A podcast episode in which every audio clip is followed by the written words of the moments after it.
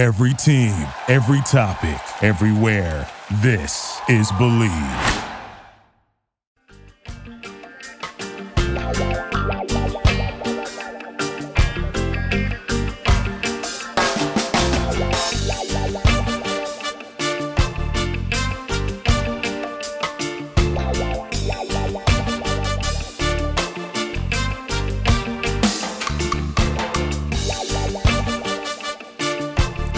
Hello, and welcome to the Healthy Herb Podcast, a place of information and inspiration for the home herbalist.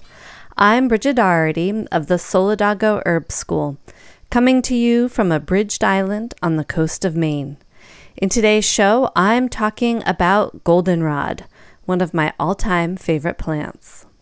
Before we get started, I want you to know that I'm not a doctor, nor do I diagnose or treat people. What I share is based on my own experience and what I have learned from my mentors. Ultimately, I want you to be empowered in seeking and achieving your own version of optimum health. I want you to be inspired to connect and relate to the common plants that grow all around you. Together, let's make home herbalism as common in the everyday household as cooking a healthy meal.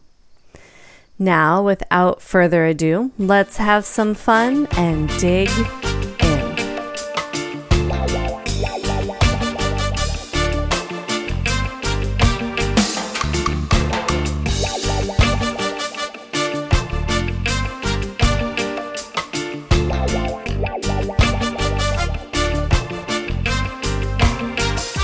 Goldenrod is a plant that is blooming right now in Maine anyway, and probably in many other places abundantly.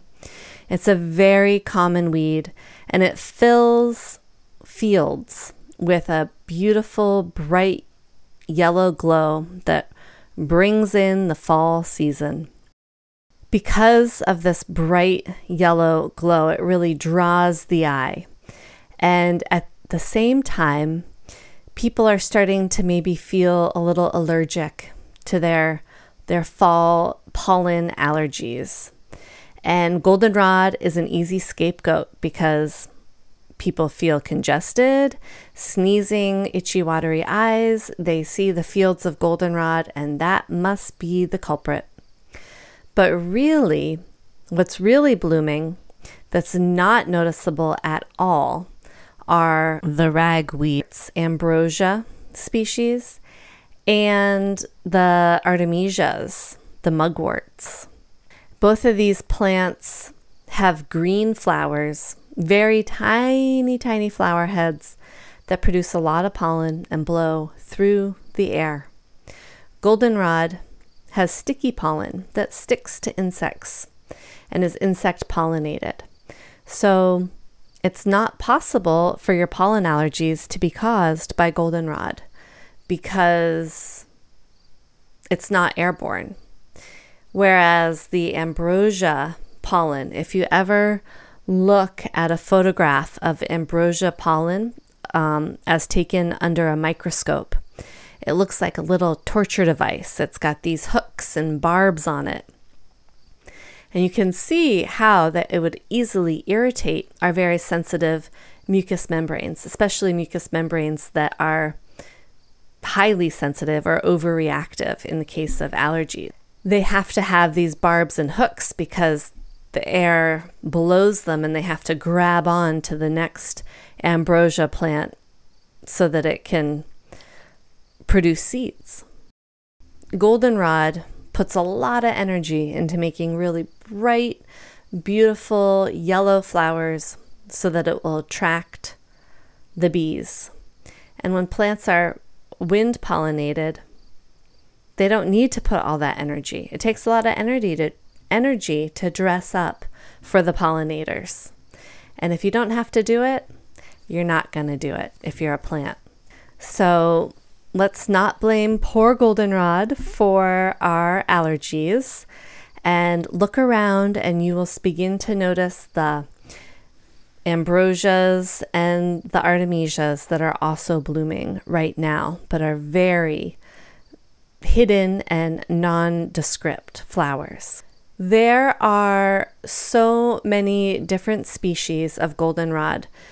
Just about all of them are native to North America. There are, I've read, anywhere from 60 to 100 species of goldenrod.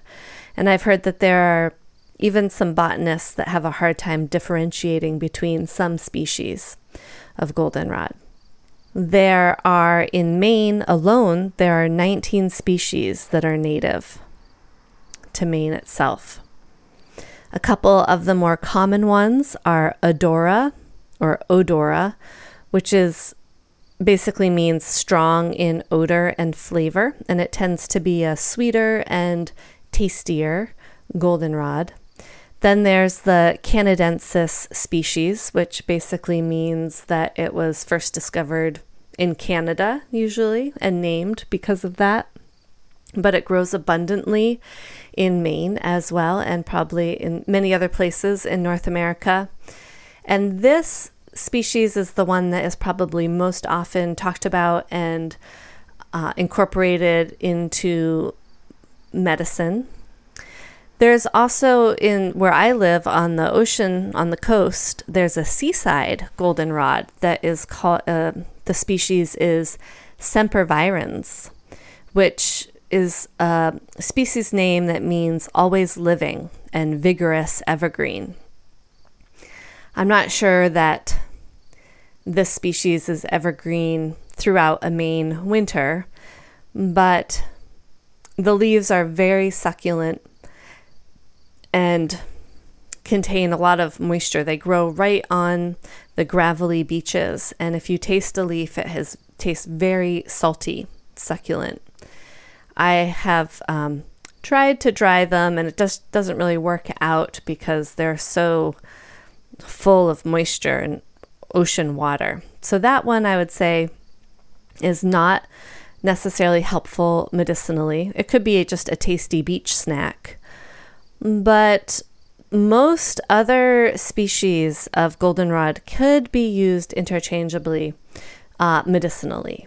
And I'm sure there are variations, like I was saying, you know, one's going to be more, like the canadensis is probably going to be more bitter and tannic, and the odora is going to be a little bit sweeter and have a little bit more volatile oils to it.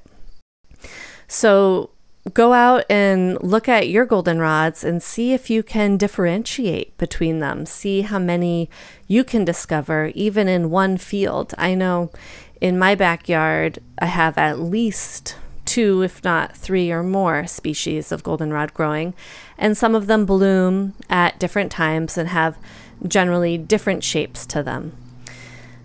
There is an herb that some people consider to be a lookalike, and that is plants in the Senecio genus. So you could also look for those plants while you are looking at your goldenrods. They are commonly known as groundsels and ragworts. Those, I think once you really get to know the plants, they don't really look much alike. But if you're just starting out, they're both goldenrods and the senecios are plants that have small yellow flowers. The senecios are toxic and poisonous and are not taken internally by not eaten by livestock, and not used medicinally by humans. They contain large amounts of very potent, toxic pyrrolizidine alkaloids. If you want to learn more about the pyrrolizidine alkaloids, you can listen to the Comfrey episode of this podcast that I did 2 weeks ago. And there are numerous pyrrolizidine alkaloids, and the ones found in Senecio tend to be more dangerous than the ones found in comfrey. The botanical name of goldenrods, other than their species names, but the genus name, the whole group of goldenrods, are called Solidago. And that is what I named my herb school after. And there are multiple reasons why I named it that, and I will talk about that at the end of this podcast. Solidago means, in Latin, to make whole. Solido, to make whole or strengthen. Solidago virgaurea. Sorry for that pronunciation, but that is a species, the only species that is native to Europe and Eurasia, China as well. So it's virgaurea. Common name is woundwort. And it's really mostly known for treating all kinds of wounds, ulcers, sores. It's an astringent, especially in the throat and the mouth. So this is the one species that you'll find across Europe and through Central Asia and in China. There are a couple interesting stories that I'd like to tell you about this one species of Solidago. And I found these stories in the book A City Herbal by Maida Silverman. And this is a lovely book. If you haven't found it yet, I highly recommend it. She says, lore, legend, and uses of common weeds. And they're weeds that you would find in urban places, especially in North America. And she has a lot of great lore, which is great, and legends and history of all the herbs that she talks about. So that's one thing that I really love about this book, because it's something that I always find very interesting. So in this book, she talks about this European variety of woundwort. And she says that during the Elizabethan times, which were 1558 to like 1609, woundwort was in great demand, and large quantities of this herb were imported from North America at the time. And it was highly sought after and seen as a really important herb. And then in the early 1600s, they discovered this one species growing in England. And then it became seen as a common plant. And Londoners, who had been great users of goldenrod, she says, quickly lost interest in it. And she quoted John Gerard saying that this made an unpleasant impression for him. And he says, this is an excellent example of humanity's fecklessness and inconstancy. A thing is only held valuable if it is rare and strange. And I think that this is a really interesting point. And it's interesting because it still rings true today in human, definitely in American herbalism culture, I would say, in that the mundane common herbs that grow all around us, like goldenrod or dandelion, these herbs tend to be much maligned and even poisoned and disregarded. However, herbs that we import from afar that are grown and seen as coming from, Ayurvedic culture or Chinese herbalism or maca, for instance, from Peru, these plants, these trendy plants, have high value and are highly sought after, and people pay a lot of money and put a lot of clout behind. But really, I think that we really need to just focus on the common weeds that grow all around us, because they are so beneficial and they're just screaming at us saying, we're here to help you. Like, we are here, we are abundant. Please connect with us, relate with us. Let's help each other. That's what I believe. So the goldenrod's a great example of that, which is one reason why I named Solidago Herb School after it. And then Maida Silverman also relays a great story that is from China, and the Chinese story in relationship to this plant.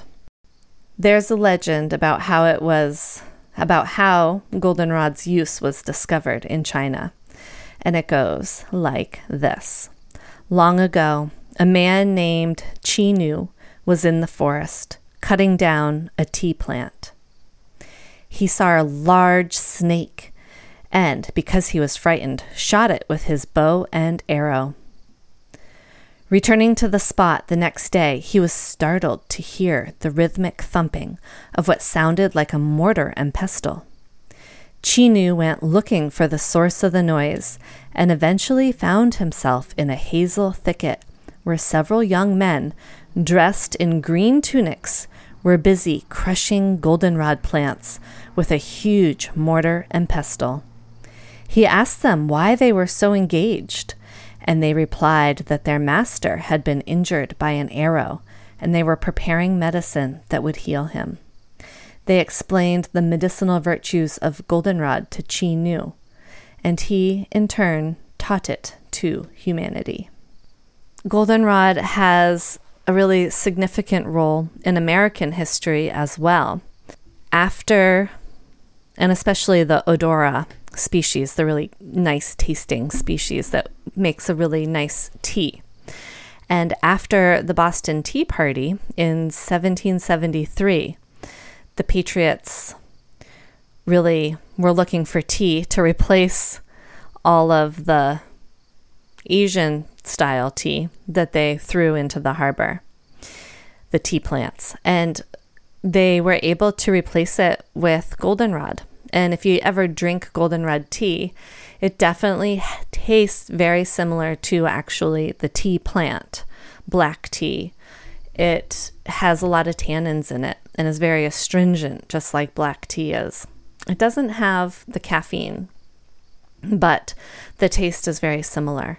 So they were able to drink that instead, and it became a favorite beverage of the time and was dubbed Liberty Tea. And it was so enjoyed that during the 1800s, it was exported from North America to China, because it was considered one of the best tasting American tea herbs. And probably, I would assume, and this is just a guess, because it was already a part of Chinese culture, the goldenrod, but maybe this species tasted better, or maybe it was just more sought after because it came from afar and was exotic. I don't know, but interesting that it became an export. And I wonder, it makes me wonder why it has stopped, or I assume it's stopped being an export. I'm not sure. Years ago, goldenrod was a common practical joke that was used. It was turned into a powder. They would powder the goldenrod flowers and make people sneeze with them. So, I mean, any powder would do this, but they would just take the goldenrod powder and, you know, make people smell it or throw it in their face or something. And it would make them sneeze, and everyone would laugh, and supposedly. And there's a thought that maybe this is one reason why goldenrod has had such a cultural belief around it causing allergies and sneezing. If you look at the goldenrod, the goldenrod canadensis, I believe, is the only species of goldenrod that does this, but you'll often see these round swellings in the stem, or what's called galls in the stem. And these are caused by insects that lay their eggs in the stem. And it's basically, you know, it's a stem and then like a bubble of the stem, and then it goes back to the stem. And the eggs are laid, and then I believe that there is like a little grub that lives in there until it's ready to emerge. And apparently these galls were prized by New Englanders back in the day. Not sure exactly. Again, this is from Maida Silverman's book. But they were prized by New Englanders who called them rheumati buds. And it was believed that if a person carried them, the buds, these rheumati buds or the galls, on their body, that they would ward off rheumatism for as long as the little grub stayed alive inside the gall. Very interesting, I think. I mean, I think that's... I can't honestly imagine carrying around a little gall that has a living grub in it, but apparently it was a thing at one point. Goldenrod stalks have also been used as divining rods and have a reputation for helping to locate lost or hidden treasure. Goldenrod is hung above a door to protect and bless all those who come in and out. So this is, you find this with a lot of herbs, which I think is just really lovely. But I like this idea. And so if you decide that you, after listening to this podcast, or if you already do this, if you dry your goldenrod for tea, then maybe hang a little bunch of it above the door and help to protect and bless all those pass through. Goldenrod is warming and drying in nature, and it has some common actions.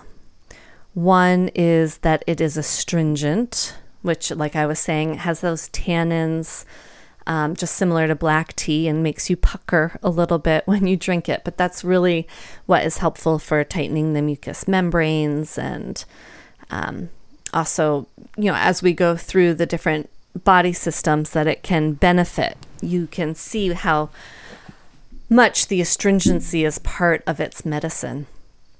It's also anti-inflammatory, which, as I think most of us realize, inflammation is a huge cause and driver of a lot of chronic health conditions in the United States. Goldenrod is a diuretic and also a diaphoretic. And you'll see with herbs that it's very common that if an herb is a diuretic, it is often also a diaphoretic.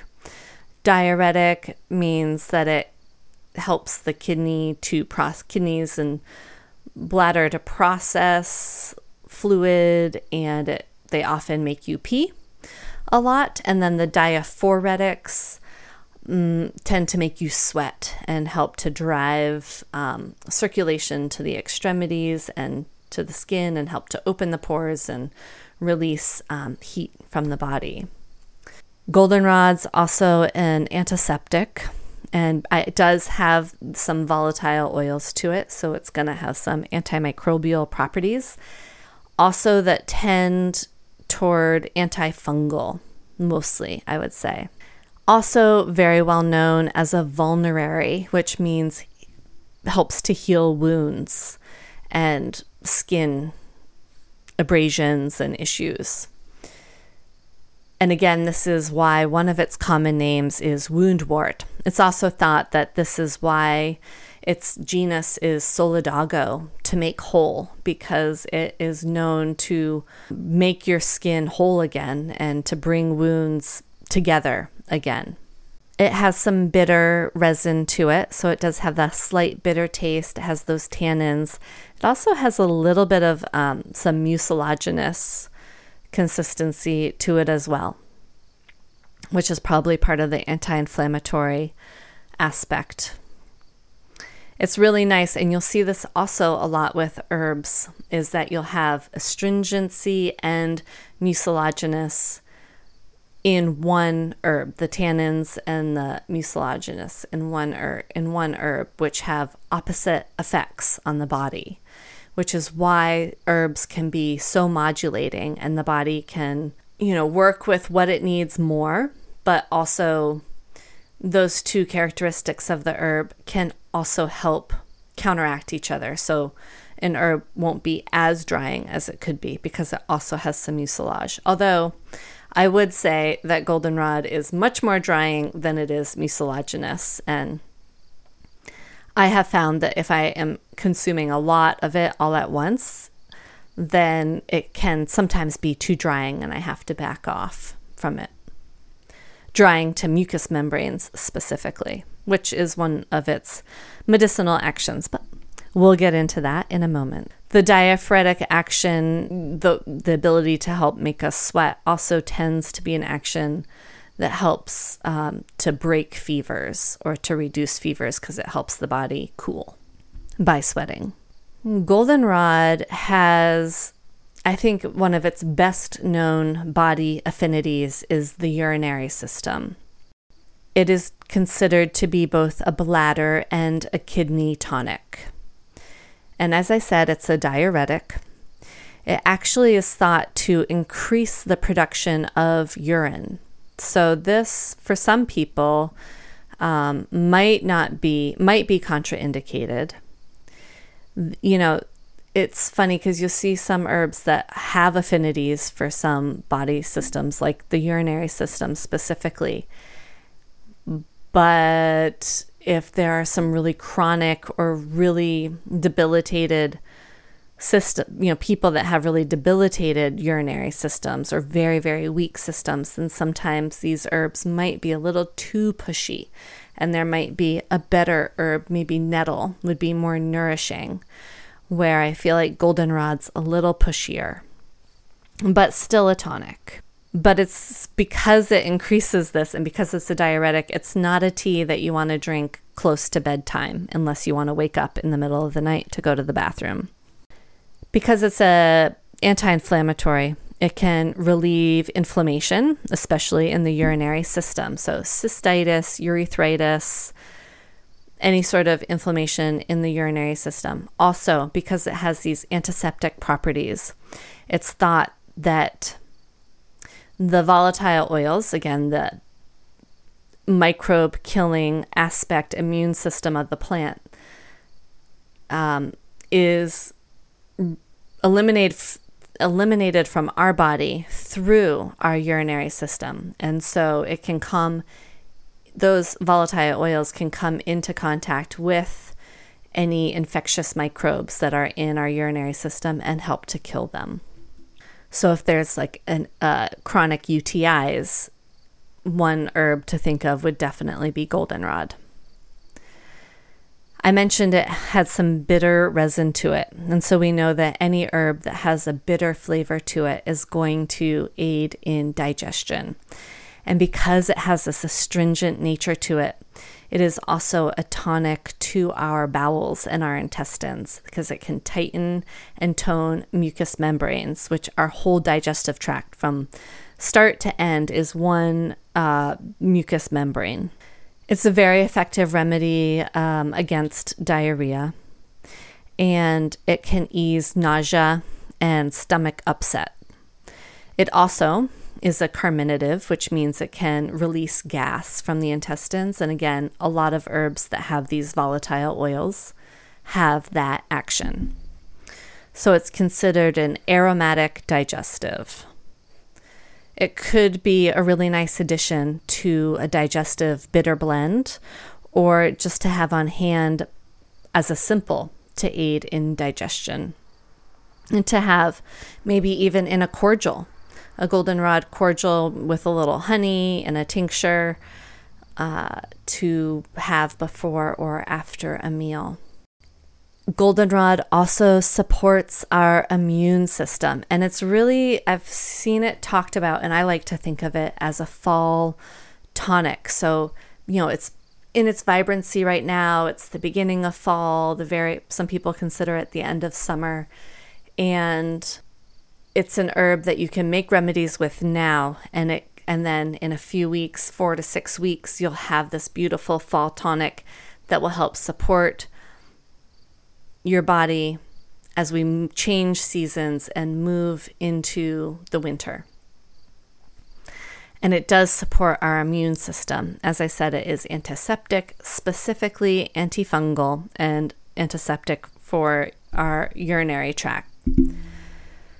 It has saponins in it, which are considered possibly why it is so antifungal and is especially effective against yeast infections, vaginal and thrush in the mouth.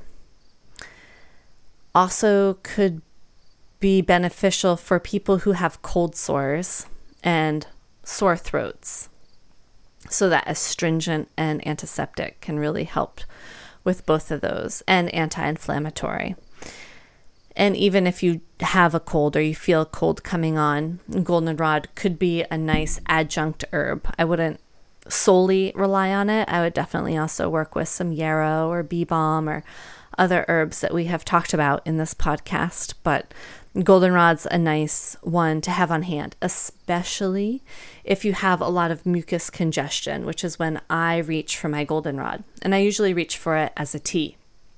I dry goldenrod to have as a tea, and then anytime, and it often happens at the change of the seasons, like as we move into winter, if I get really congested in my sinuses, or I have like a chronically running nose that just won't quit, or a stopped up nose, then I will make myself a quart of goldenrod tea, not a nourishing infusion, but at a tea strength, so a tablespoon of the dried herb per cup of water.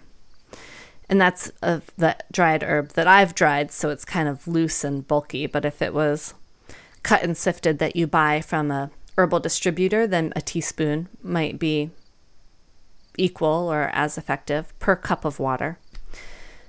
Usually I just put a handful in a teapot. I don't really measure it out so much. I like to make a strong tea of it if I'm working against some nasal issues. And I'll drink it throughout the day, and then I'll go to sleep and I'll wake up and it'll be gone. Sometimes if I drink too much of that tea, I'll find that my sinuses actually and my nose feel too dry. So it could be an herb that would be nice to combine with maybe some marshmallow leaf or root, or some sort of herb that has a lot of mucilaginous that would help to moisten the mucous membranes as well, because if you dry out your mucous membranes too much in your sinuses, then they're just going to want to produce more mucus to soothe them, and it can be counterproductive, I find, and still be irritating. So within moderation with the goldenrod tea. And then not only for our respiratory system, not only for our nasal passages, but also for any sort of mucus in the bronchial tubes or in the lungs. It's even been known to be effective for people who are dealing with asthma. One of the really great constituents in goldenrod is quercetin, which is a bioflavonoid, and it is yellow in color, so I can only assume that it is concentrated in the bright, gorgeous yellow flowers of goldenrod. And from what I understand, quercetin is not very well water soluble, definitely not cold water soluble, only slightly in hot water, mostly alcohol and fat soluble. So quercetin is a natural antihistamine and an antioxidant. So if you're really going to be working with Solidago or goldenrod as an antihistamine against seasonal allergies, say, then probably a tincture is going to be your best bet. So because of this quercetin, it is a wonderful remedy against seasonal allergies and hay fevers, which is quite ironic because so many people think that it causes their seasonal hay fever allergies. Apparently, there is some caution that many people talk about if you are allergic to plants in the Asteraceae family, which goldenrod is in the aster family, which is a huge family. There's a chance that you could be allergic to goldenrod. This is a similar suggestion that people make with chamomile. A lot of people say, well, if you're allergic to plants in the aster family, then you might be allergic to chamomile.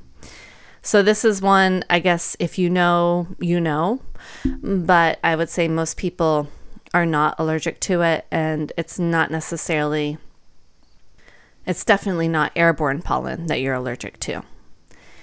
A lot of times, I've heard of people who are, say allergic to the ambrosia or the ragweed, that a common remedy for that is to actually tincture the ambrosia in flower. So you're actually getting that pollen in a tincture. And then the following year, leading up to that season, that hay fever season in the fall when the ambrosia is blooming is to take very small amounts of the tincture of the pollen so that you train your immune system. And I've heard it working for people in relieving their hay fever allergies. I have not tried this myself. I don't have hay fever, although if I did, I would definitely be tempted to try this. I've also heard of people doing this with other things that they're allergic to, dust or cat dander, making a little tincture of it and taking it in very small doses, but it's similar concept of a homeopathic remedy. However, I have not done this, so I cannot speak to it firsthand. If you've tried it, let me know. Let me know if it works and what you think about it. So back to the fact, if you want to extract the quercetin compounds, the antioxidant compounds, also quercetin is an excellent anti-inflammatory and really beneficial for our cardiovascular system, then the tincture is probably the better way to go. Goldenrod can also be beneficial for people who are dealing with coughs or have difficulty breathing in cases of emphysema. So really, if there's excess mucus or just too much moisture in the mucous membranes, in the lungs, in the sinuses, this could be a great herb to work with. It could also be beneficial as a gargle for any sort of mouth inflammation, any sort of laryngitis or sore throat. It's really beneficial for singers and speakers. People also will even make a sore throat spray with it. You could probably spray a tea if you wanted, or you could spray a tincture that would be, it would last longer. So you basically take a tincture. You might even want to water it down. And I always make my tinctures in 100 proof vodka, so they're not as intense. But if you do have a tincture that's made with ethanol, which is the grain alcohol or a really high proof alcohol, then you definitely want to dilute that tincture, even if it's already diluted with water. The vodka tinctures in 100 proof, you can still dilute it with water if you want, if it irritates your mucous membranes, if you already have like a sensitive throat. But you could try a little throat spray with a tincture or a watered down tincture, or even gargling with some tea, or you could put a tincture in a little bit of water and then gargle with that. People also work with the infused oil for earaches and tinnitus. And I think that's mostly putting the ear oil, like rubbing it into the back of the ear where the ear meets the head, and maybe putting like a drop in the ear. Again, it's going to work similar to the mullein flower, which we talked about 4 or so episodes back, because you have the anti-inflammatory properties. You have the antiseptic properties, you have the astringent properties. All could be really beneficial if you have an ear infection. And then also people will work with goldenrod externally as an infused oil, or you could use the tea externally. So healing for wounds promotes tissue repair, which gives it its name Solidago. Also known to be a styptic, which means it can stop bleeding. And this you could make an herbal powder with it, similar to how people use yarrow, which I talked about maybe 7 episodes back, where you could just take a powder, put it on a wound that's bleeding. However, you have to be careful with that. If the wound is too big, you don't want it. Sometimes those powders can irritate in the long run. But potentially even a spit poultice with the leaf applied topically could be beneficial. Also for burns, insect bites, bee stings, you could use the spit poultice from the leaf, which basically means you take a leaf, you chew it up, and yes, stick it on a bee sting.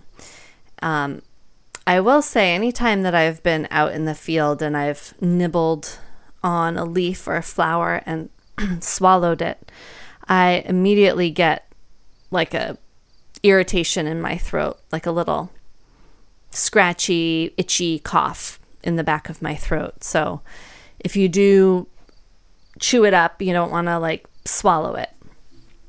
And that's why I think it's best. You know, I've heard of people cooking the leaves to eat them, but I wouldn't necessarily put them in salads because I find them personally to be a little irritating on the throat. Also, can be used as a wash or a poultice topically for pain relief, especially for pain at nerve endings and for conditions like sciatica and rheumatism.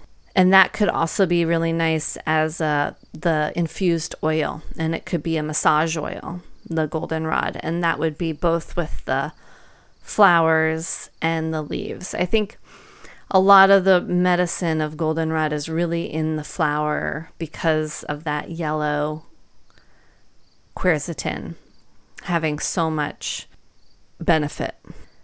Again, that quercetin plus other constituents make goldenrod an excellent antioxidant herb, which means it protects cells against free radical damage and aging. And the Canadian goldenrod, the Solidago canadensis, has been shown to have more antioxidants than green tea. And that I read that third hand, but apparently the source that I read it from quoted that from an herbalist named Robert Rogers, who I am not sure who that is, but something to look into if that is a curiosity of yours. And maybe that's why the Chinese really wanted to import goldenrod. Maybe they sensed that it had even more antioxidants than green tea itself. It also contains rutin, which is another antioxidant, and that is specifically known to help improve cardiovascular and cerebrovascular health. It supports circulation and increases capillary strength. And this could be in a tea or a tincture. Other benefits is, apparently the root is used medicinally, although I have never worked with it.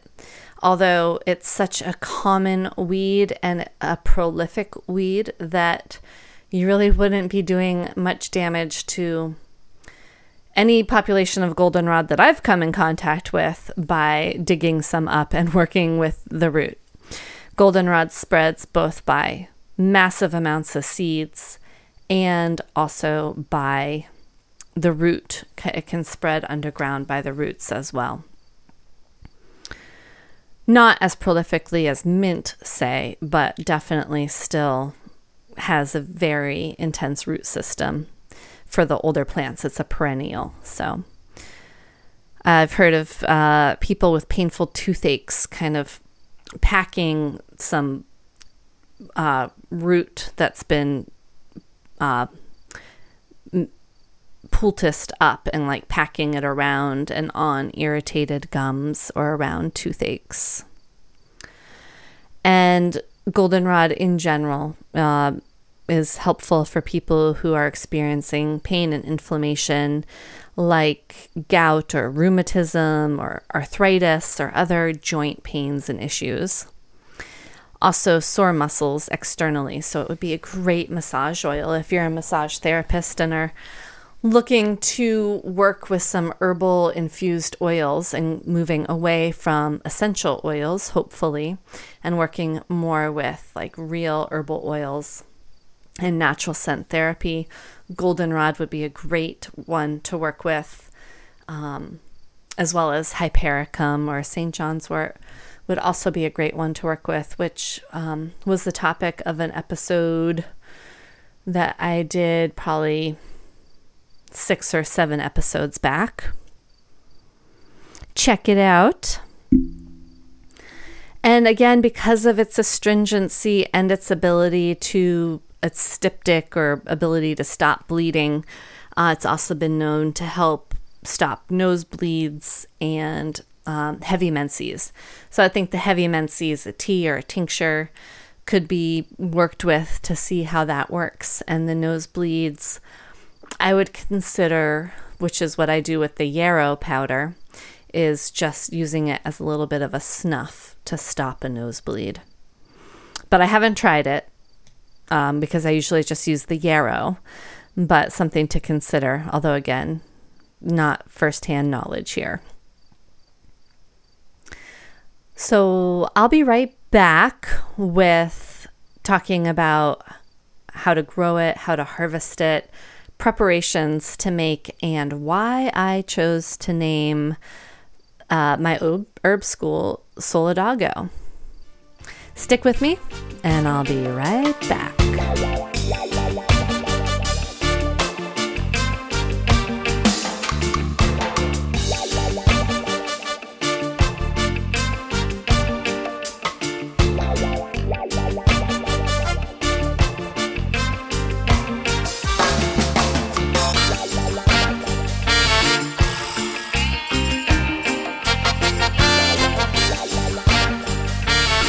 So as I have alluded to many times, I think, throughout this conversation, goldenrod is a very abundant plant. And at least where I live, it's just, if it's growing in a field, it fills the field.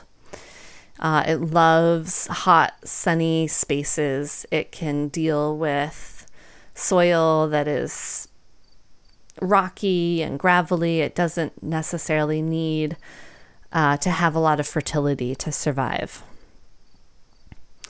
So it's really easy to harvest this plant and work with it sustainably. It's really easy to forage it. There are species of goldenrod that are grown and sold for gardens specifically, and I occasionally we'll let it grow if it pops up in a garden, or we'll add it to gardens cautiously. But it is nice, late summer, early fall color, and it has some nice height to it usually. So it can be pretty in the back of a garden, or, just as some bright yellow color. Again, just really make sure you know for sure that the plant you are harvesting is goldenrod and not a plant in the Senecio genus. So until you really know what you're working with, then make sure you are checking with your plant ID books before you harvest. I almost think that the leaf is going to tell you more of a differentiating quality to Senecio than necessarily the flower, until you really get to know the flower, because they both have little aster yellow flowers. And because there are so many different species of goldenrod, and some look really different from each other. So just really get to know the goldenrod that grows around you, and also see if you can get to know any Senecio plants that grow around you. It's always good to know if there are poisonous plants in your area, and so that you can identify those, because there's usually not a lot of them. So if you can figure out which ones they are and what they look like and where they are, then you are well on your way to sustainable and correct foraging. So to harvest goldenrod, I like to harvest it just as the flowers start to open. If you wait too long, and you hang it to dry, it looks like it's in full bloom, it's all good to go, and you harvest it and you hang it to dry, all of those flowers are going to go right to seed on you and turn into white fluff.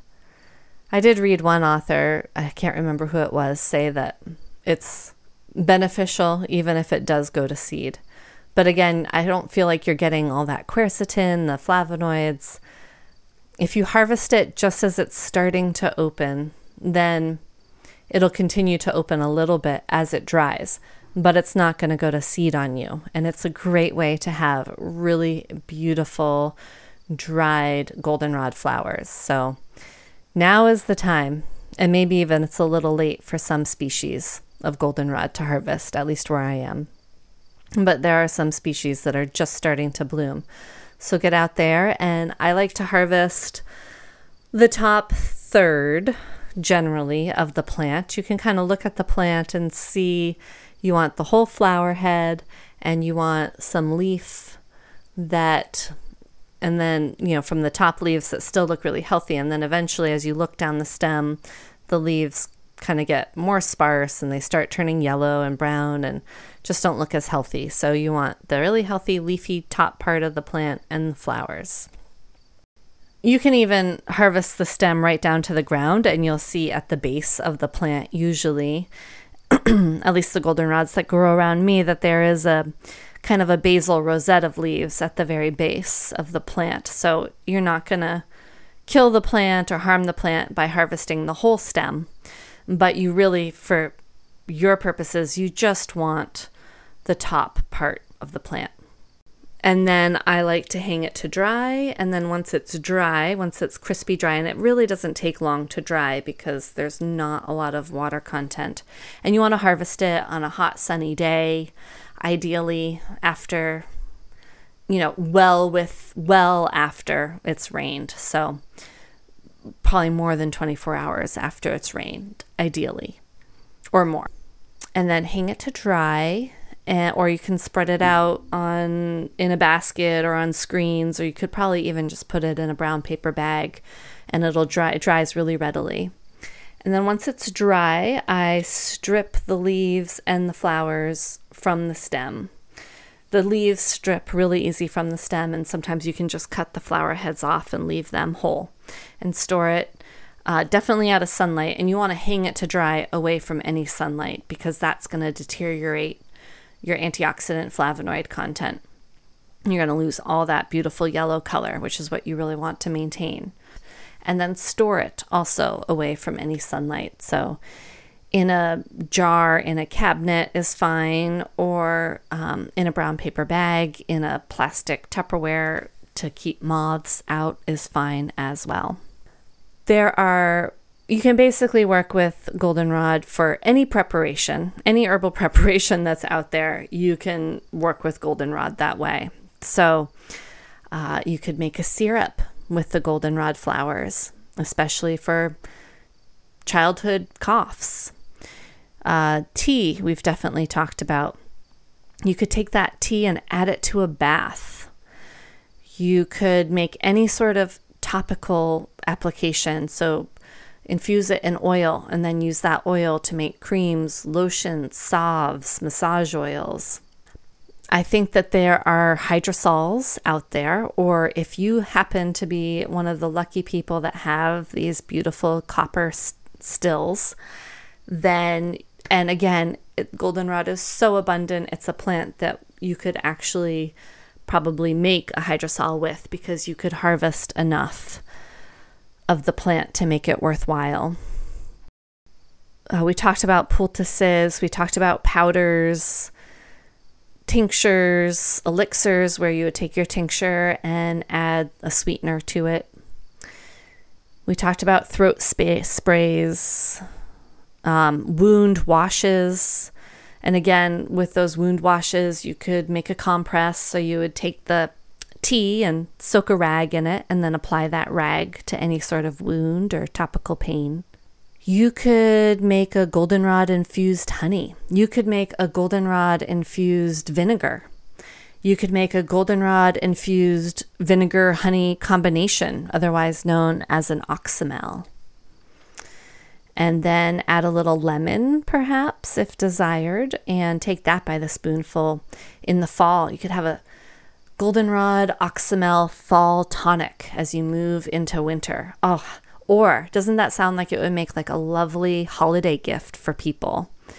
A little bit of some late summer joy and sun and beauty moving into the winter season. And you could tell people, well, this could be really beneficial for you if you feel a cold coming on, or if you have congestion or sinus congestion or a cough.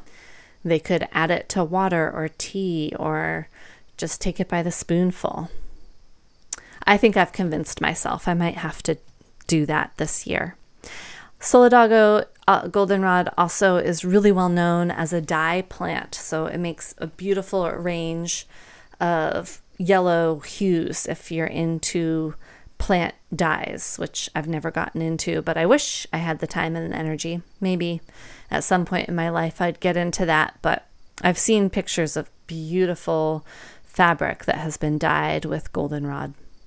Why I chose the name Solidago for my herb school, and I was hesitant in doing it because it's at that time, and maybe even still, I feel like this herb is coming into more and more popularity, which is awesome. The more herbalists talk about it, and it's one of these really common weeds that can be really helpful. But again, Solidago is maybe is a name that, or a word that not many people have heard or don't know how to pronounce when they see it. But I just decided to use it anyway. My yard is, the land that I tend is basically a huge Solidago field. Well, not huge, but I mean, there are some nice big patches of Solidago, and on this island that it just is abundant. And I think that, and I mentioned this earlier, but it is really important for today's herbalism that we really focus on the common weeds and the common plants that grow all around us. It's a native to North America. It grows in abundance. It's very beneficial for pollinators. I love the fact that it spreads readily by seeds on the wind, and I hope that the information that I put out there, and I think this podcast is a wonderful way of just spreading ideas and herbal information through the air, through the airwaves, and through this invisible worldwide web, and reaching as many people as possible and planting seeds in all of our minds and inspirations to connect with the plants and improve our health with them. I love how the name itself, the word itself, is derived from Latin meaning to make whole. And I really honor and work and have learned within the wise woman tradition. And one of my main mentors is and has been Susan Weed. And she really speaks in the wise woman tradition and speaks a lot about the importance of wholeness and becoming ever more whole. Like, we're already whole, but really supporting the wholeness of our being and recognizing it and nourishing it. And, you know, she says the wise woman tradition nourishes wholeness. And that is what I seek to do, as well as to nourish wholeness for the people that I come in contact with and the teachings that I present. I also really like Solidago as a representation of what I'm putting out there, because it is an often misunderstood plant. Again, often people don't like it. They think that it causes allergies. They see it as a weed, or as, I guess you can't really call it invasive if it's native, but it can invade an area for sure.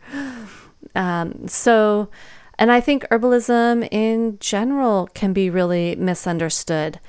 As herbalism rises in popularity, which it is doing ever, ever more, and I'm so grateful for that, but it's really common and really easy for modern day culture, which we, our generation and the past, my generation, so I'm Gen X, my parents' generation, the baby boomers, and then their generation, their parents before that, the children of the Depression. Actually, I don't even know what their generation is called, but my grandfather always said, child of the Depression, born in the early 1900s, that we've been raised so much with the scientific tradition of medicine and the view of the body and working with pharmaceutical drugs, that it's really easy to think that herbs are drugs and that they work like drugs. And It's just not true. Herbs are not drugs, and they work very differently in our body. And the more that we can understand that and approach herbs in health as herbs and plants and complex living beings, the better off we'll be. Because the more that we look at herbs as drugs, and the more that we try to turn herbs into drugs and potentize them and degrade them and turn them into, you know, just plant constituents, then we really lose the essence and the spirit and the nourishment and, I think, the best aspects of herbalism. So the more that we can promote herbalism, and especially, I think, the wise woman tradition of seeing herbalism and working with the body and working with health, the better off we'll be. But it takes a lot of talking about it and education. It takes a whole paradigm shift. And so just as understanding goldenrod's effect on the body and how it actually can help be a remedy for seasonal allergies and not a cause for seasonal allergies, I think we can also start to look at herbs as not as poisonous drugs, but as nourishing food. Thanks so much for listening. I appreciate you. And if you appreciate me and this podcast, I would be grateful if you would rate and review it. You can find me on Instagram, Facebook, check out my website. You can sign up for my newsletter, which I have not really been writing at all lately, but hopefully once the gardening season slows down, I will get back into sending out some informational and inspirational newsletters. You can find me at any of those places with the tag Solidago Herb School. The Healthy Herb Podcast also has an Instagram page. I'll see you there. Feel free to connect with me there. I'd love to hear what you have to say. Thanks so much for listening. I'm Bridget Doherty. Until next week, be well, let intuition guide you, and most importantly, have fun with herbs.